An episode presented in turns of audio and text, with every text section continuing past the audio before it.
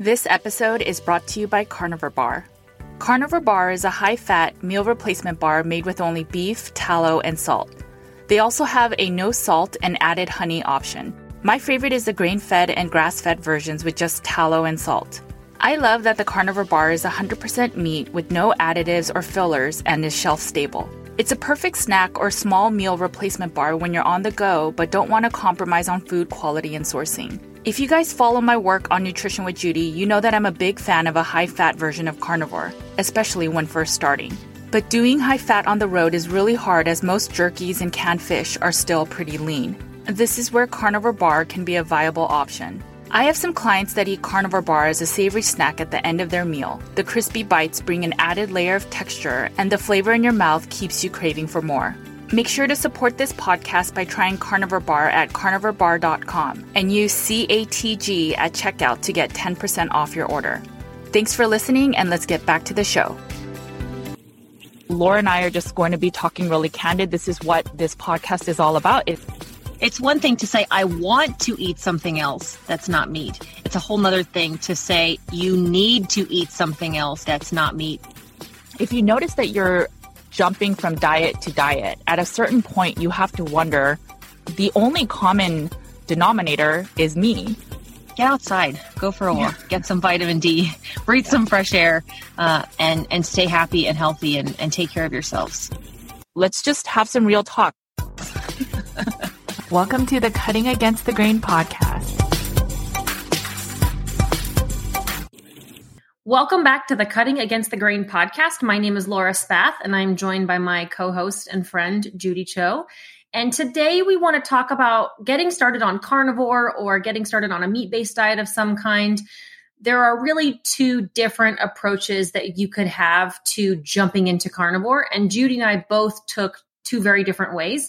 We want to break down each of those today and then talk about some tips, maybe things that we wished we knew when we got started, and things that might be helpful. If you've been doing this diet for a long time, maybe you'll find some new ways or ways to tweak from this episode.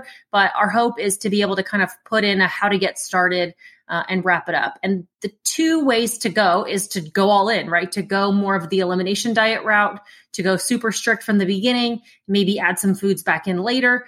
And then also there is the opposite side, which is a more gradual approach of slowly cutting out things, maybe going low carb, keto, and then all the way down to carnivore. That was really my approach. And I don't even remember, Judy, when you first started, did you just hear about carnivore and go super strict? Or how did you first start?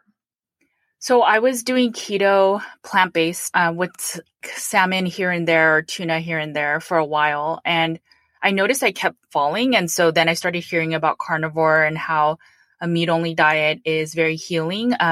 And I think I learned of it by way of the egg fast diet. So people that were doing the egg fast were, I guess, people that were pro-carnivore. And so I decided to try it and I went all in. And the only reason I had to go all in was because I would try to keep in sugar-free gums. I tried to diet sodas, and all of those would make me end up falling. And so the way I was most successful was going all in. So let's talk about that one. Yeah, let's talk about that one first. So like if you're going to go all in, meaning super strict, like as strict as possible, a lot of what Carnivore Cure is based around is doing that elimination diet. If you're familiar with, you know, Michaela Peterson does the version of the lion diet. Her version is called the lion diet, which is literally meat, salt, water, if you're trying to heal. So I guess why would somebody want to go super strict all in from the beginning? Like it was your reason. It really depends on what the reason is.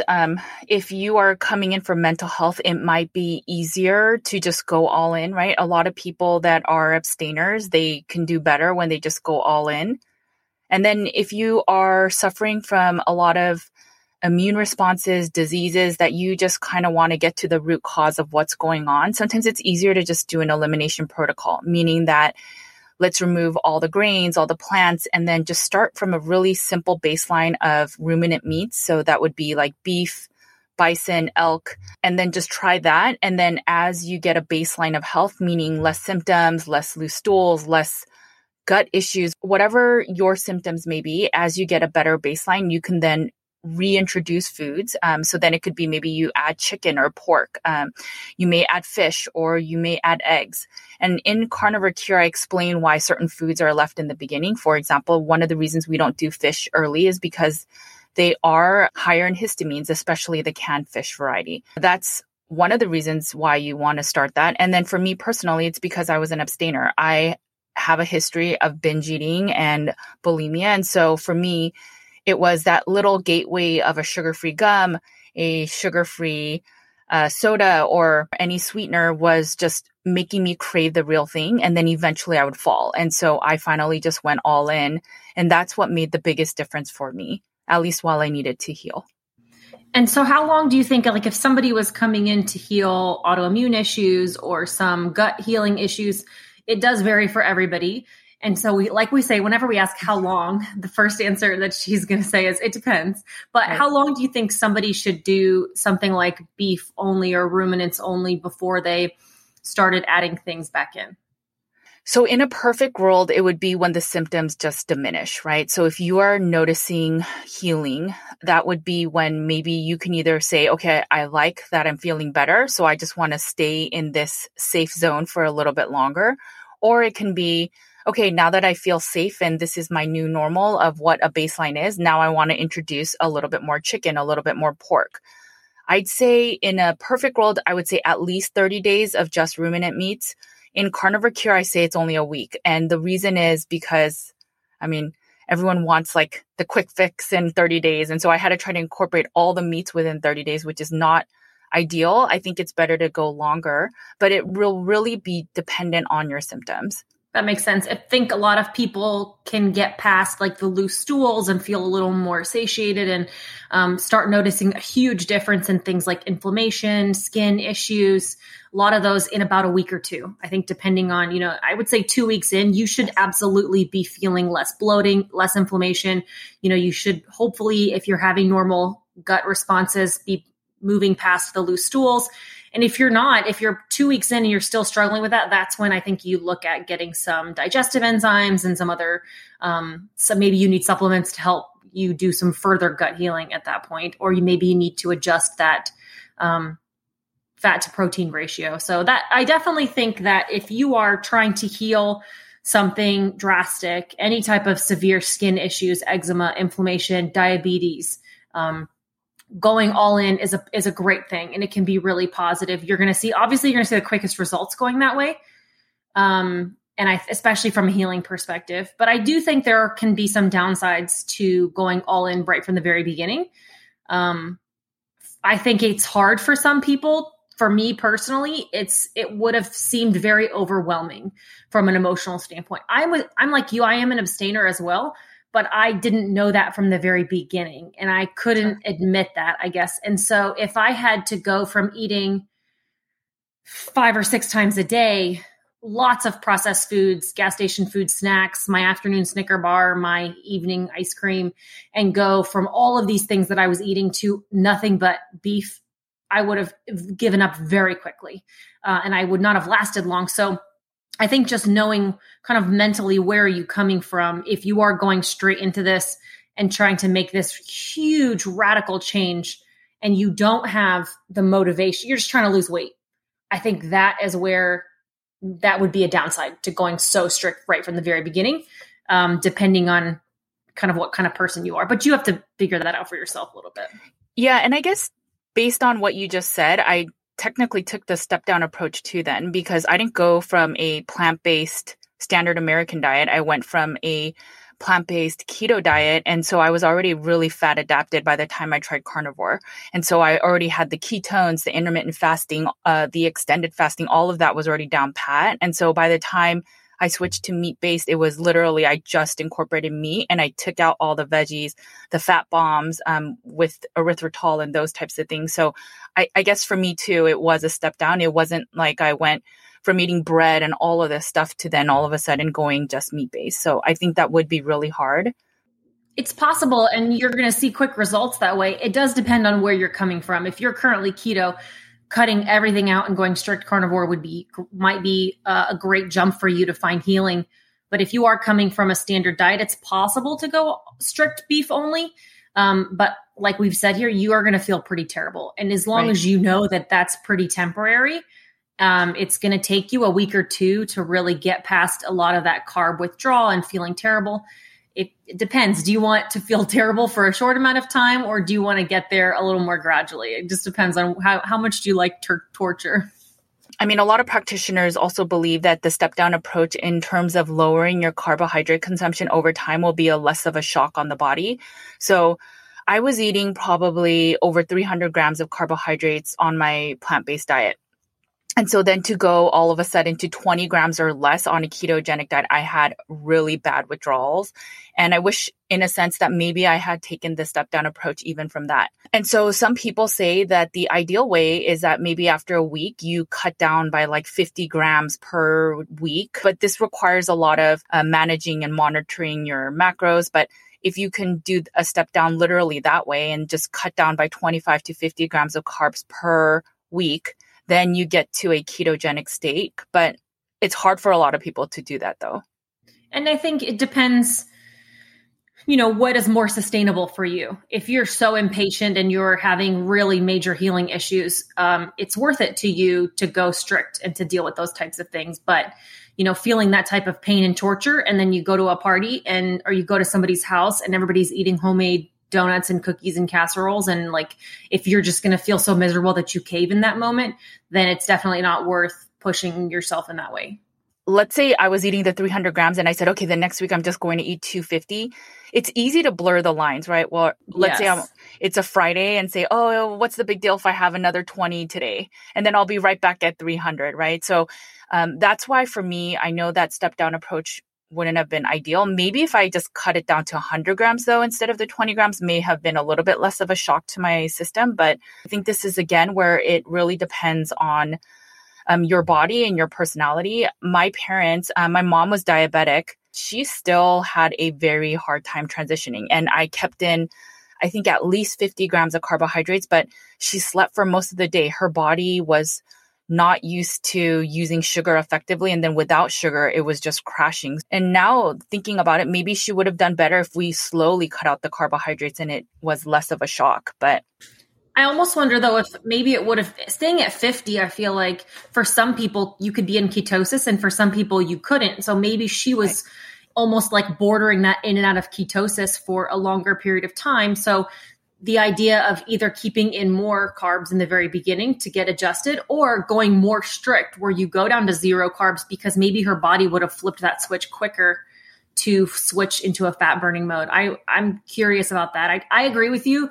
You know, just trying to gradually cut out things, tracking that closely is not something that is sustainable. So I think for people who don't want to track things, who don't want to worry about how many carbs, who don't want to worry about macros, and doing a lot of gradual tracking in that way, going all in is really helpful. So especially if, you know, like I said, if you're coming in from some sort of keto or low carb diet, really just cutting out all the vegetables, cutting out everything to get down to beef only, even going down to like meat only. So let's, you know, if you're really just looking at weight loss and you're having some inflammation things and you're not having drastic healing, just going to meat only and then adding things in like eggs, adding in dairy over time. So you're aware of how those things are affecting you. I don't think that everybody has to go without those things forever, but I do think it's important to spend a decent period of time without dairy so that you know how it affects you.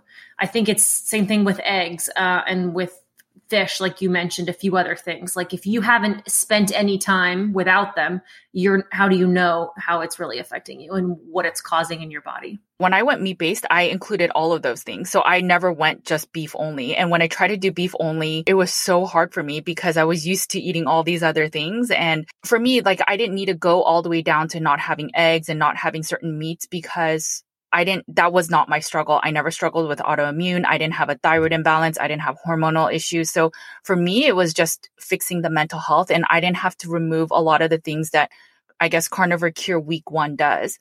But there's a lot of people that any kind of meat, if it's, whether it's been aged, whether there's any histamines, they can't tolerate it. And so they need to get the freshest cuts. And then for those people, doing a ruminant only or beef only or lamb only is super ideal because It will help them to identify certain foods that cause an autoimmune response or a response to your immune system that causes more sensitivities. And then as you, again, find a baseline, then you can figure out, okay, let's try egg yolks for 3 days in a row. And let me see if my symptoms are the same. And if they're not, then maybe there's an indication that maybe I don't do well with egg yolks. And that's how you can slowly do a reintroduction and find the foods that actually benefit you instead of are causing you harm. I think that when you go, let's say you're starting beef only for the first time, I mean, there's not a lot of people who are going to stay there long-term. People like Michaela Peterson, who have very severe health issues, this is extremely healing for them and it's necessary. But that's not the goal. Like, the goal isn't to do beef only and nothing but beef and lamb for the rest of your life forever. I think, like you talked about, if that's where you're starting, there's not a lot of variety in there. And if you're somebody coming from a ton of variety, that is going to be more mentally difficult for you. But let's just say you're doing keto right now, you're doing some version of low carb, and you decide that starting tomorrow, you're going to do beef only or ruminant meat only for a period of time to start doing that elimination diet. Obviously, everything we're talking about is outlined in more detail in Carnivore Cure.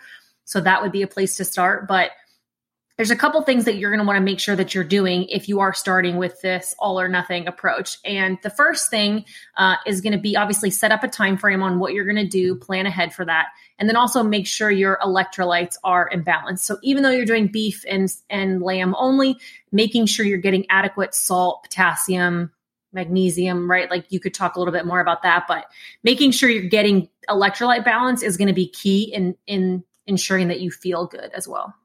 Whenever we do a low carb diet, we end up losing a lot of the extra water weight we're carrying with carbohydrates. What you want to make sure and do is that when you are losing a lot of that water weight, that you make sure to have enough electrolytes in your system. So the macro minerals are sodium, calcium, magnesium, and potassium. And most people don't need to supplement calcium, especially if you're eating dairy, you don't. If you do sardines with bones, you won't need to. But some people that only do beef only or lamb only, maybe they'll need to supplement calcium. If you are a fast oxidizer in the hair mineral test, you may need a little bit of calcium, but generally you shouldn't need a bunch of calcium. You could take K2, vitamin K2, that's supposed to help keep the calcium in the bones. A lot of the electrolyte mixes, if you see, they have mostly sodium, magnesium, and potassium. You may want to take 1 or 2 packets 1 to 2 times a day and then see your sweet spot. And then as you get better, you can then remove taking these electrolyte mixes. You can also do Soleil water. Soleil water has all the trace minerals. It doesn't have a ton of magnesium and potassium. So in the beginning, you may need to supplement those separately.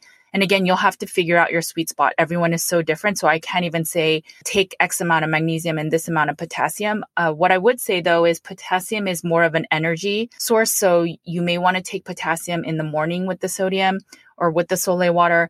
And then magnesium, you could take it afternoon and evening. I'm a big fan of the magnesium spray because it's more absorbent and used by the body quickly. But long term, if you want to increase your magnesium, you probably also need to supplement some type of magnesium. So those things are going to be key. I think the more strict you go from the very beginning, the more important it is going to be to make sure your electrolytes are properly balanced. I know for me, when I first went carnivore, I heavily leaned on cheese to get me through a meat only diet.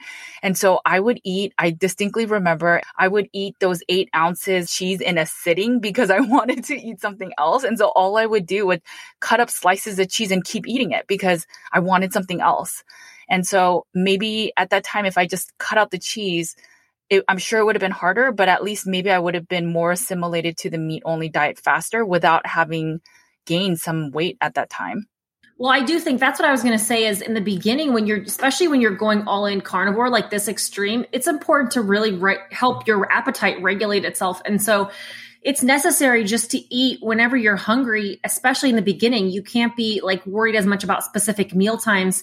And I think you kind of just need to eat as much beef as you want in the beginning, but and as often as you feel like you need to until your body adjusts to this, the downside to that. And I think with going this all in approach is that it is not a quick weight loss fix. Yeah.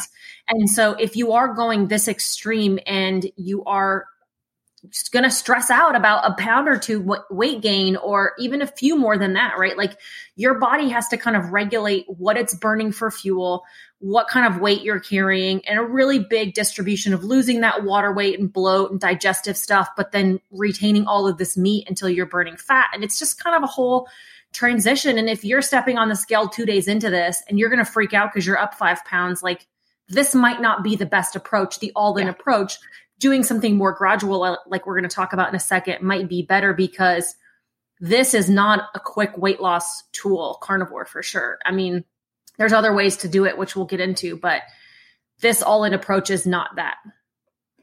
Yeah, I know that carnivore is advertised as a weight loss diet. And if you are very obese and you've been living off of the standard American diet and you have not been keto, for sure you will lose some weight.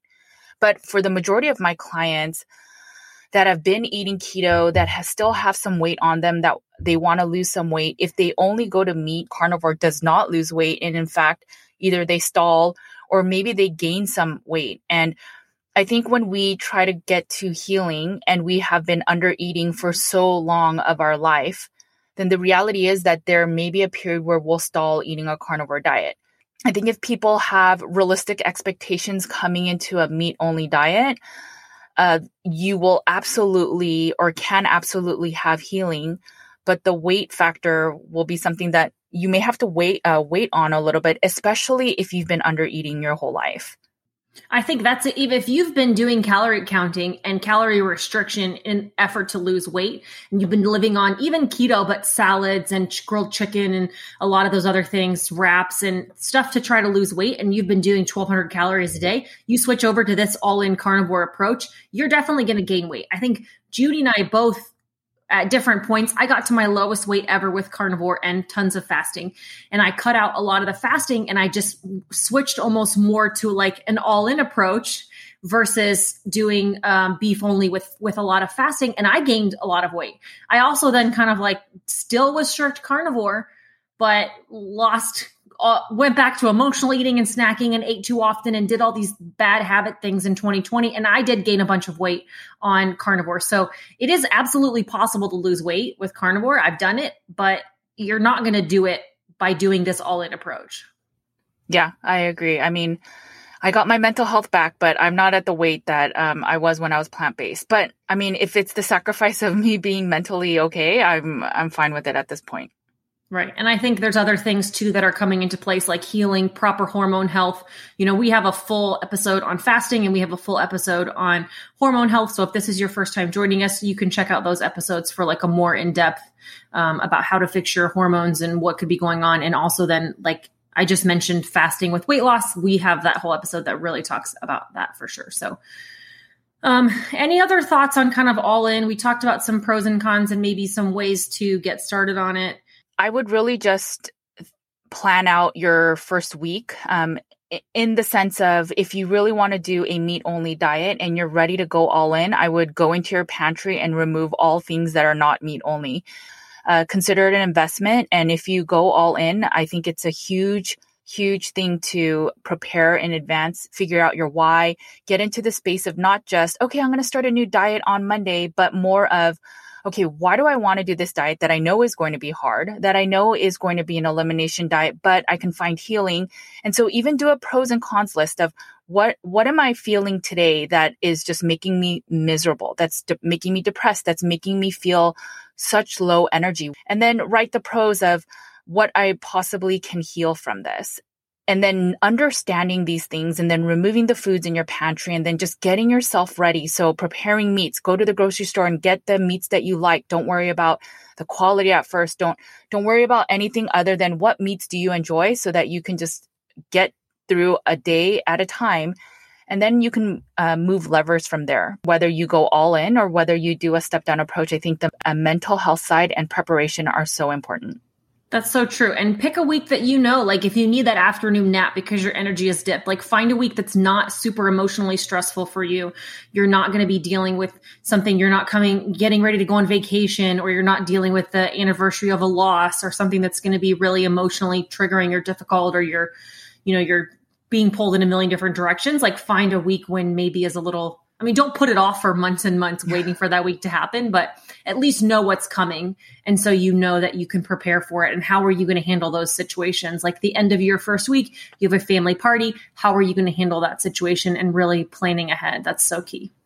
Just listening to content, being part of a communities, and making this a normal thing as part of your life is so important. This is where those Meet Our Rex groups and those like monthly groups that a lot of the influencers have that have been carnivore for a long time. This is where it may be beneficial just to get a sense of community.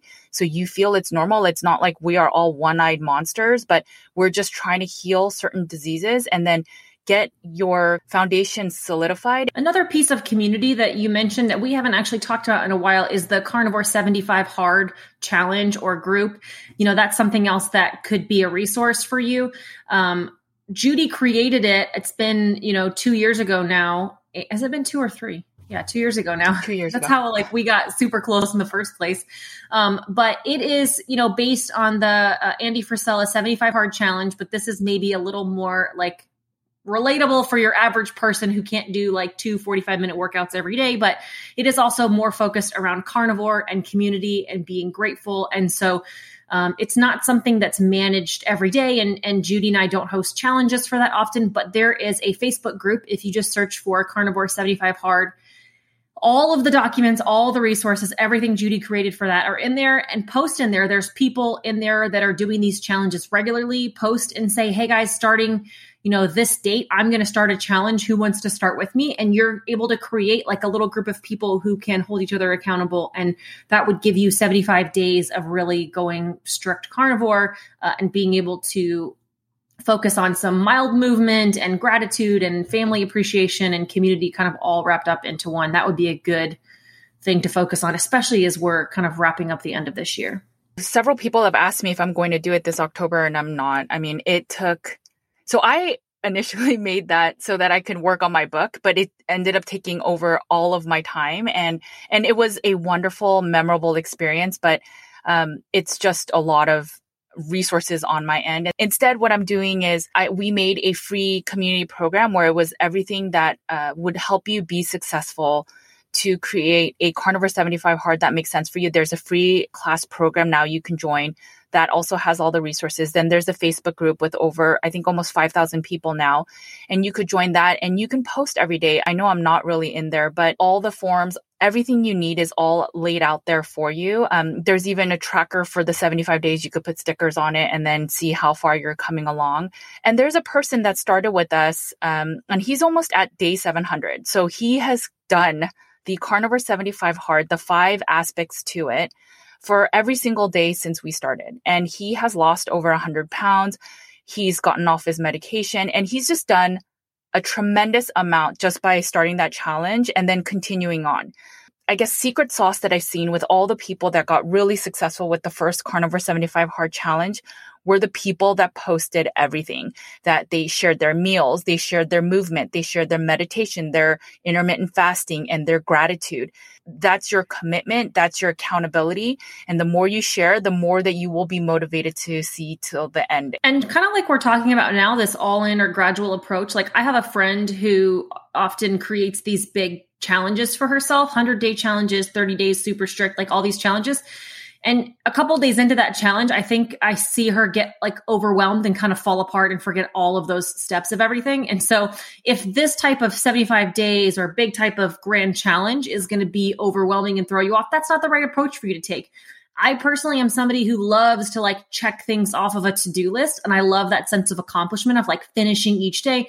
Checkbox, great. I did 5 tasks. I get 5 wins in a day and then I get a daily win. I get so many daily wins that this type of challenge does work really well for me and it does help keep me motivated and on track. So if this is going to be too overwhelming for you, then it's probably not the best thing to push you and you don't want it to throw you off. But just know if you're somebody who loves those daily wins and multiple times a day wins, and it's going to help keep you motivated, it would be a great resource and great way for you to get started. It's definitely a resource. It's not for everyone, but if you do try it, my biggest recommendation would be to keep yourself accountable by sharing it on social media.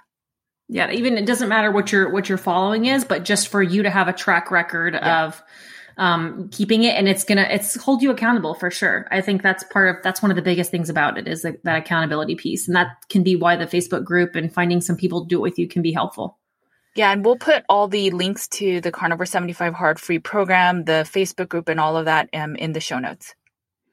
Okay. So let's talk about a more gradual approach. When we look at, so going all in from the diet that I was eating before, going super strict like this, cutting everything out at once, I probably wouldn't have lasted very long because I'm just going so extreme. It would seem so overwhelming. I'd be giving up everything that I knew and then jumping right into fasting, and all of that just sounds like a disaster for me. I did go straight from all of the crappy garbage food to a keto diet for sure. And there's so much room in a keto diet. So I do think that, gradually cutting out 10, 20 carbs a week, I think is going to take you so long. And I agree with you that it's really kind of going to set you up for disaster because maybe I cut out the French fries, but I still eat the bun on my burger. We're not talking about that gradual. We're talking about, let's go low carb. Let's go keto. Maybe you keep in a sweet potato occasionally, or you keep in, some more carby vegetables and some fruits. The way that I did it, and again, I don't know if I would have done it this way had I known about carnivore. It wasn't a public thing that I knew about back then. It's not something that I had heard of before. But I kept in a lot of stuff like low carb tortillas. So going from regular tacos, but then keeping in a low carb tortilla, and using that instead of a bun, or keeping in a Quest bar instead of a Snickers bar. That was actually really beneficial for me. Keeping in Lily's chocolate instead of, or the ice cream instead of the Ben & Jerry's ice cream at night. So those things did make a big difference for me. It helped me to bridge that gap. I lost weight right away. When you're going and just, you're getting into ketosis and you're cutting out a lot of that food, I was able to lose weight, but very quickly I did stall because I was still eating so many processed foods. And so I'm the type of person who can focus on kind of one thing at a time. I need a win. And if I have too many things that I'm trying to hold myself accountable to, and I don't win on those things, I give up everything. And so I need, really good simple milestones and things I can focus on one at a time. So the first thing I did was obviously cut out sugar and carbs. And so saying no carbs, I can eat whenever I want, whatever I want, as long as it's not traditional junk, traditional sugar. So bread and sugar was kind of my first step. And so even if it was more processed, I still was able to eat those for a while. And that did help me in the beginning. After a week or two, and I had kind of lost that first initial weight, then I had to cut out one thing at a time. Maybe it's cutting out the Quest bars was the first thing I got rid of. Then I realized after that how terrible they made me feel. As soon as I cut out the Quest bars, I realized my digestion instantly got better. So then it's cutting out the Lily's chocolates and made me realize just again, how much less bloating and cramping and digestive issues and constipation that I had. And cutting out after another stall, it's cutting out the vegetables and the low carb tortillas. And so it was really kind of almost like I gave up one thing a week. But in the beginning, I was really able to bridge those over. Keeping in things like a Diet Coke and sugar-free gum for me was a really great bridge. Dr. Siwis talks a lot about bridge foods, and they were really important to me.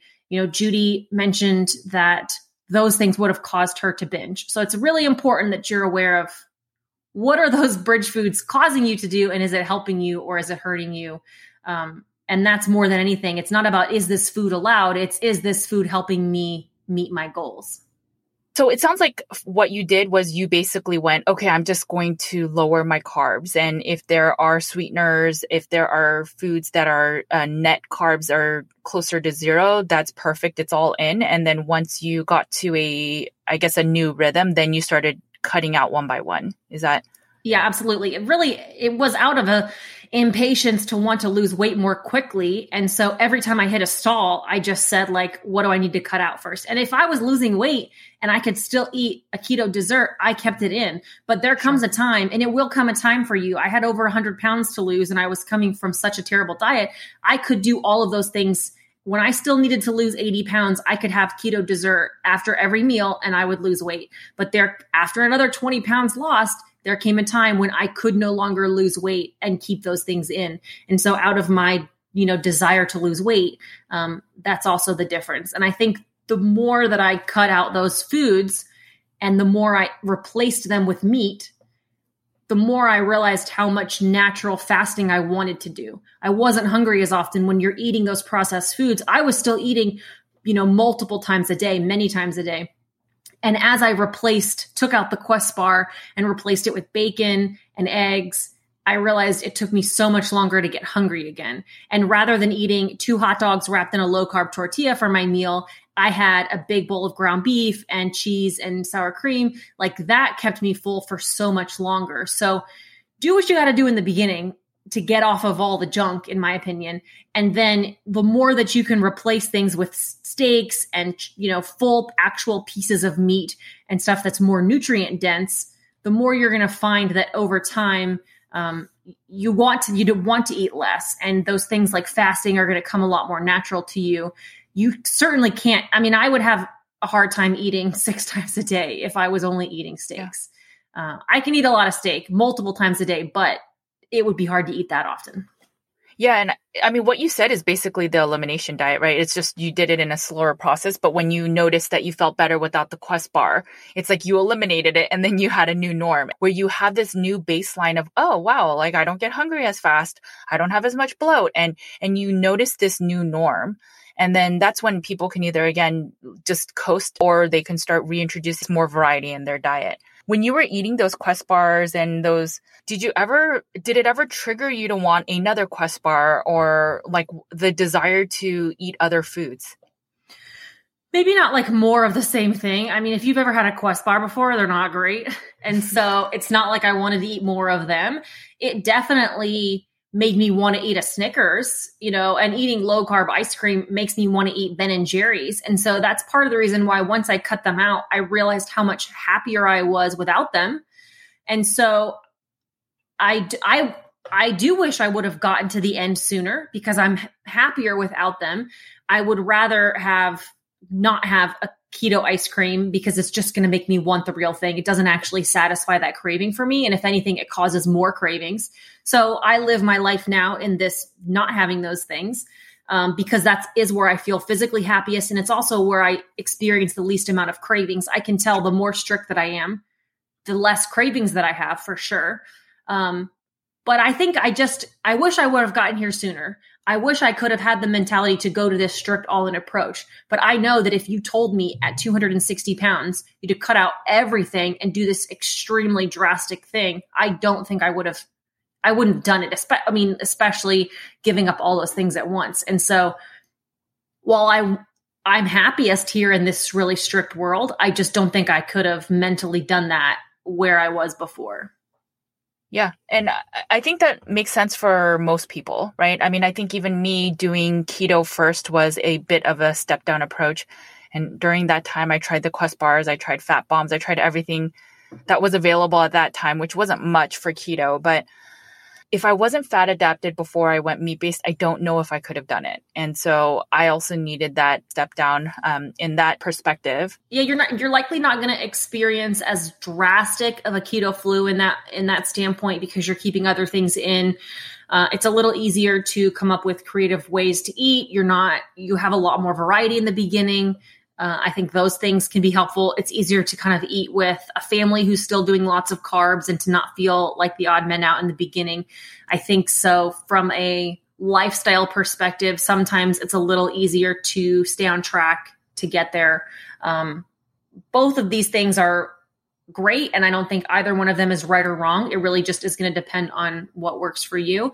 I think, though, if you are trying to lose weight, or you are still having health issues and you can't figure out why, look at everything that you're eating that's not a ruminant and just cut one out. And, really get more strict, essentially, to try to break that weight loss stall, or to try and heal the issue that you're still struggling with. Yeah, my mom, she went keto first. So she was doing the shirataki noodles, I think, the miracle noodles. So we would get the no sugar added, the Rao's marinara sauce, and then we would use a lot of ground beef and cheese. And over time, it was really hard for her to track her carbohydrates. I tried to teach her how to read the nutrition label, and it just became easier and easier for her to just eat meat-based, because She didn't have to count anything. She just knew that she needed to eat until she was full. If she wanted an avocado here and there, she could. And then over time, she did her own elimination diet that when she started trying to reintroduce a little bit of rice or introduce a little bit of fruit or some nuts, she would notice inflammation immediately. And so then she would say, oh, I notice my stomach feels the best if I just eat meat only. That's exactly what, like when you mention those things, if you're used to eating spaghetti and garlic bread, like those, that's a great step. However, when you're mentioning that in my head, I'm just thinking about all the dishes that you have to do and the cost of that. The replacement foods are very expensive. And if you're looking from a cost perspective and you're going from a standard American diet to a replacement diet, replacing these things with processed foods, the fake noodles and this, all those things that you just mentioned, that's way more expensive. But if you're switching to meat only, that's where things actually get like go way down on the cost. If you're eating nothing but beef and bacon and eggs, like even though steak prices are higher, you're still spending less than you were on a standard American diet. And drastically less than if you were doing this like replacement version of everything. Like that's where things get really expensive and also just really complicated. And there's so many dishes and it's just, I agree with you. I sometimes miss the cooking and the baking and all that kind of stuff. But anytime I try to do that, I'm just like, man, I should have just had a steak. Like that would have been cheaper and easier and way more physically satisfying as well. Yeah, when I was keto, I bought like every muffin pan, like those Fat Bomb little silicone containers, and they're just kind of collecting dust. Yeah, exactly. I think, but again, you have to get there. You have to be mentally ready for that. And being able to have some like a low carb, you know, coconut flour muffins in the beginning, when you're used to eating donuts every morning, like that. Like I sometimes think people think I'm being dramatic when I talk about eating donuts every morning, or like I literally stopped at the gas station every single morning and got a pack of Hostess donuts and a big fountain drink of Diet Coke. And like every single morning, that was my breakfast. And then I also maybe went to Chick-fil-A for another breakfast. Like I'm not exaggerating when I say every single morning. And so having things like keto muffins that you can grab and eat in the car and kind of do that at the same way. Like I smoked in college, and that trigger, that emotional and physical trigger of like getting in the car. And the first thing you want to do, like your hand goes up to like stick out the window for your cigarette and like the hand to mouth motion. I quit smoking by using Dum Dum lollipops because I needed the hand to mouth, and I would get in the car and I would put a sucker in my mouth, and then I would turn the car on and then drive. Like I couldn't drive without a cigarette or a sucker in my mouth.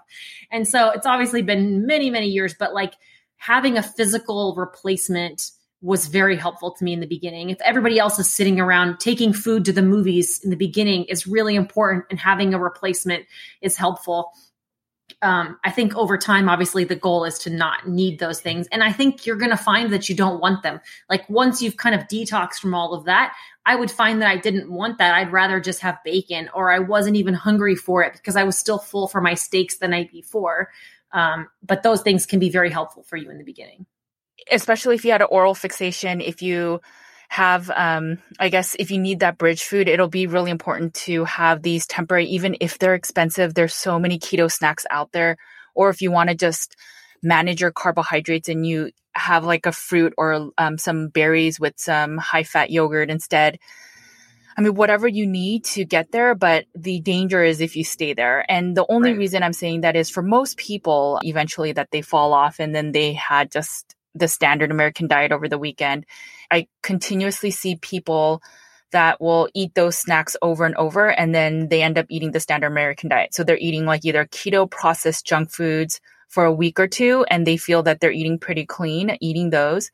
And then they eat a week of just processed foods. And I think that is probably a very dangerous diet to follow because you're eating high fat. And then when you do eat the standard American diet, if you are going all to town and eating a bunch of sugar, now you're eating also a bunch of sugar. And that's definitely what happens to me. I can't incorporate those keto treats and those low carb foods or those snacky items in my diet, because then all it does is make me want the real thing. It increases cravings, and then I kind of fall apart. But, you know, then I'll go back to being super strict again. And then I start telling myself those lies of like, you can have some keto treats and it's keto, it's low carb, it's approved, it's totally fine. And it's this like crazy vicious cycle, and I'm a disaster half the time. So I think that you just got to be honest with yourself. And it's hard to do that. It's really hard to do that. But I think cutting things out with the goal of having an end result, or, you know, having this plan in place, does make it a lot easier in the beginning. I really wish that people could just hit zero carbs in, or that feeling of like, wow, I'm not tired. I have energy. I'm not hungry. I feel satiated. And if you get there and you don't have any gut issues, you're not burping after a meal, you don't need to take an afternoon nap. Once you feel that, and then if you eat anything else, you'll notice, oh, wow, I see how food can affect me, my mood, my energy, and the lack of efficiency I have. And I wish once people taste that, then I don't know if they would ever really want to steer away from being meat-based. I think that's important. I think that one of the most important things you need to do to get there and to find that zero carbs in and to find that baseline of healing and energy and happiness is consistency. Yeah. And if you're not consistent, you will not find that. You're not going to reap the benefits of it. You're going to kind of get the worst of both worlds, like we were talking about. And I think inevitably it's going to push you back to just a standard diet, because it's not sustainable for you. If you are listening and you are trying a carnivore diet or a keto diet or a paleo diet or an animal-based diet, whatever it may be, just stick to it for a while. I think the good and bad about the internet is that the good is that you get so much information. The bad is that you get so much information. So people follow so many different influencers, doctors, practitioners, and then they hear, oh, I need to add this one thing because it's such a superfood. And then they hear from someone else, oh, I need to also add in this thing. And then it's just, well, what do I follow? Because now people are sharing contradictory information. And I think that's where whatever you decide to stick to, if you did that planning, the mental health of the pros and cons list, and if you did all that, you just stick to what you wanted to stick to, do it at least for ideally 90 days, but maybe even start with just 30 days. And then if something's not working, then you can shift. Maybe you add back a fruit, or maybe you work on your sleep, or you work on your stress, whatever it may be. But the biggest issue I see with majority of my clients is they're following way too many people and they can't stay consistent long-term. And I think this is a beginner's, like how to start a meat-based diet, whether it's gradual or all in. What we did not talk about was your fat to protein ratio, and if you should eat organs or not, and if you, what type of beef you need to be eating, and your fasting routine. Like, those things are not for beginners. Those things are after you've been doing this for a while.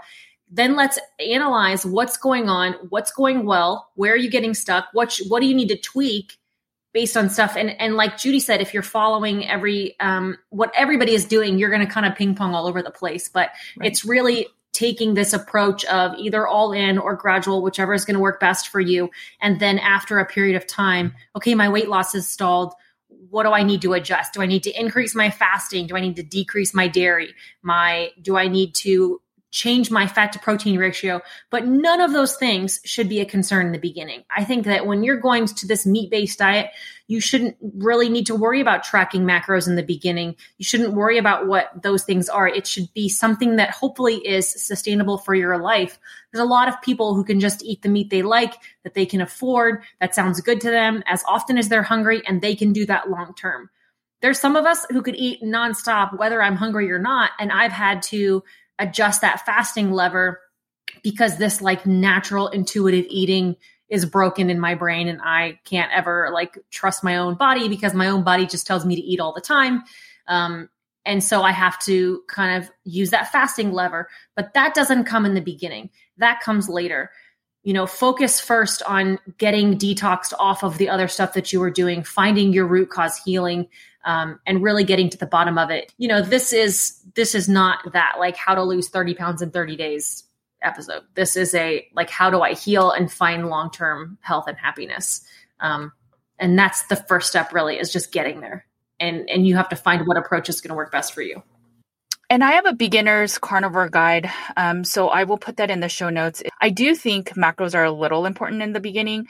Now, I'm not saying that everyone needs to calculate everything, but you know, let's say when you eat a steak or you eat some chicken or whatever you decide to incorporate in your meals, I would add just a little bit of fat just because we get energy either from our glycogen or our glucose or our sugars, or we get it from fat. Now we get some from protein, but it needs to be broken down. If we're not breaking down our amino acids quickly for sugars, then we will feel the dip in energy. So instead, you can just use some fat. Now I know there are people that say use the fat on your body, but it's always good to support the body, especially if you're feeling low energy. Maybe add a little bit of fat. Don't worry too much about the macros, but like if I ate a ribeye, adding just like 1 tablespoon of butter, and or maybe you have to do suet, or maybe you do tallow, or maybe you do bone marrow, whatever it is, but adding a little bit and seeing if it'll help. Now, if you have loose stools, then obviously that won't work for you. So it really depends, but I have seen that most people do better with eating a higher fat approach in the beginning, but you have to balance that with the loose stool. So you may have to eat like 3 meals a day or 4 smaller meals to get in enough food. Again, this is going to really vary, but I've just found that if you eat too lean of meats, you will feel hungry all the time and your energy may tank. Definitely. For me, I know I did go through a period of time when I was strict carnivore where I just wasn't eating enough. And that is kind of the only time that I've been on carnivore where I, dealt with some negative symptoms from carnivore, right? Hormone issues and things like that, where I was exercising a lot at the time and I wasn't eating enough. And so, you know, because I was just restricting myself. And I guess in a sense, I was so worried about my fasting window that I just wasn't eating enough in one sitting. And so, you know, over time, just kind of look back and see how much are you eating and make sure that it's enough to like actually sustain your body. I think, you know, you can lose your appetite a little bit after you've transitioned into carnivore. And so it's important just to kind of add the fat, like Judy said, or make sure that you're actually eating enough so that it doesn't cause you issues in the future. Yep. I think that's good. So we are going to read some of the reviews that came in. So this one is from Lynette B. Love. I love this podcast. Please keep it up. Thank you. All right. Next up, we have one that's not so loving, but it is a 3-star review from XCEED007. Becoming more political. Love the conversation here, though I'm concerned this show is becoming more political. I wish they stick to nutrition and meat-based diets. Becoming political will add more distractions and make them less trustworthy. So I appreciate all types of feedback. I will say it's hard to stick with only nutrition when nutrition is tied into current events a lot. And so when things that are happening in current events are tied into nutrition, those are things that we're going to talk about. So thank you for your feedback. In general, I just think that we share about wellness and about life and whether it's about our family and nutrition. And unfortunately, our nutrition is mandated by the USDA, FDA. They're all governmental bodies that also mandate a lot of other things in our lives. And so unfortunately, it bleeds into other areas. So there are some people that will be a repeater or a keto person that will not agree with our content. And so I think in the same vein, there will be things that we talk about that may seem kind of political or outside of our realm. But I mean, this is real life. This is real talk. And we're real people that are raising real kids in America. So sometimes it will bleed into areas that may be more uncomfortable conversations, but this is what we promised to you guys from day one, was that this will be real talk and we won't filter things because we just want genuine conversations so that whether it gets you to think about other things, whether it gets you to have the same opinion or a differing opinion. So thank you for your feedback. And we just wanted to keep it real and share it too. Yeah, I think things like stress because of what's going on in the world have a massive effect on your body and your nutrition and your health. And those are all important things that you need to be aware of and that need to be talked about. And so it'll come up at times. Okay. So the last one is by Jen2331. Thank you. Thank you both for being open about your own mental health and nutrition. Please keep up the great work. Excellent podcast.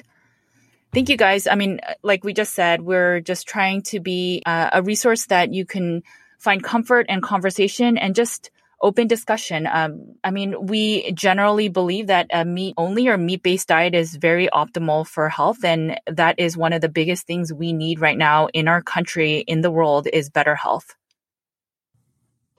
Thanks for tuning in to the Cutting Against the Grain podcast. If you enjoyed this episode, please make sure to share and leave us a review and leave any comments and questions on Apple Podcasts. We will read and answer your questions and comments on an upcoming podcast episode. This also helps us to share our real talk with more community members. You can also find me on my other podcast, Nutrition with Judy, on all podcast channels. You can also follow my content on Nutrition with Judy's Instagram, YouTube, Facebook, and Twitter. You can find Carnivore Cure in paperback, ebook, and audio on Amazon. I also have a blog post and weekly newsletter with nutrition and wellness updates. You can sign up at nutritionwithjudy.com. You can find Laura on Instagram at Laura E. Spath. You can follow along on her daily stories and see some of her funny skits. You can also find Laura on her YouTube channel where she shares tips on living a meat-based lifestyle. If you're wondering how much meat to eat in a day, week, or month, Laura has you covered. She also shares how to make a perfect sear on a steak and how extended fasting looks like in real life. You can find her YouTube channel by searching Laura Spath.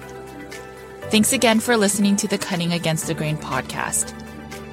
And remember, make sure to cut against the grain.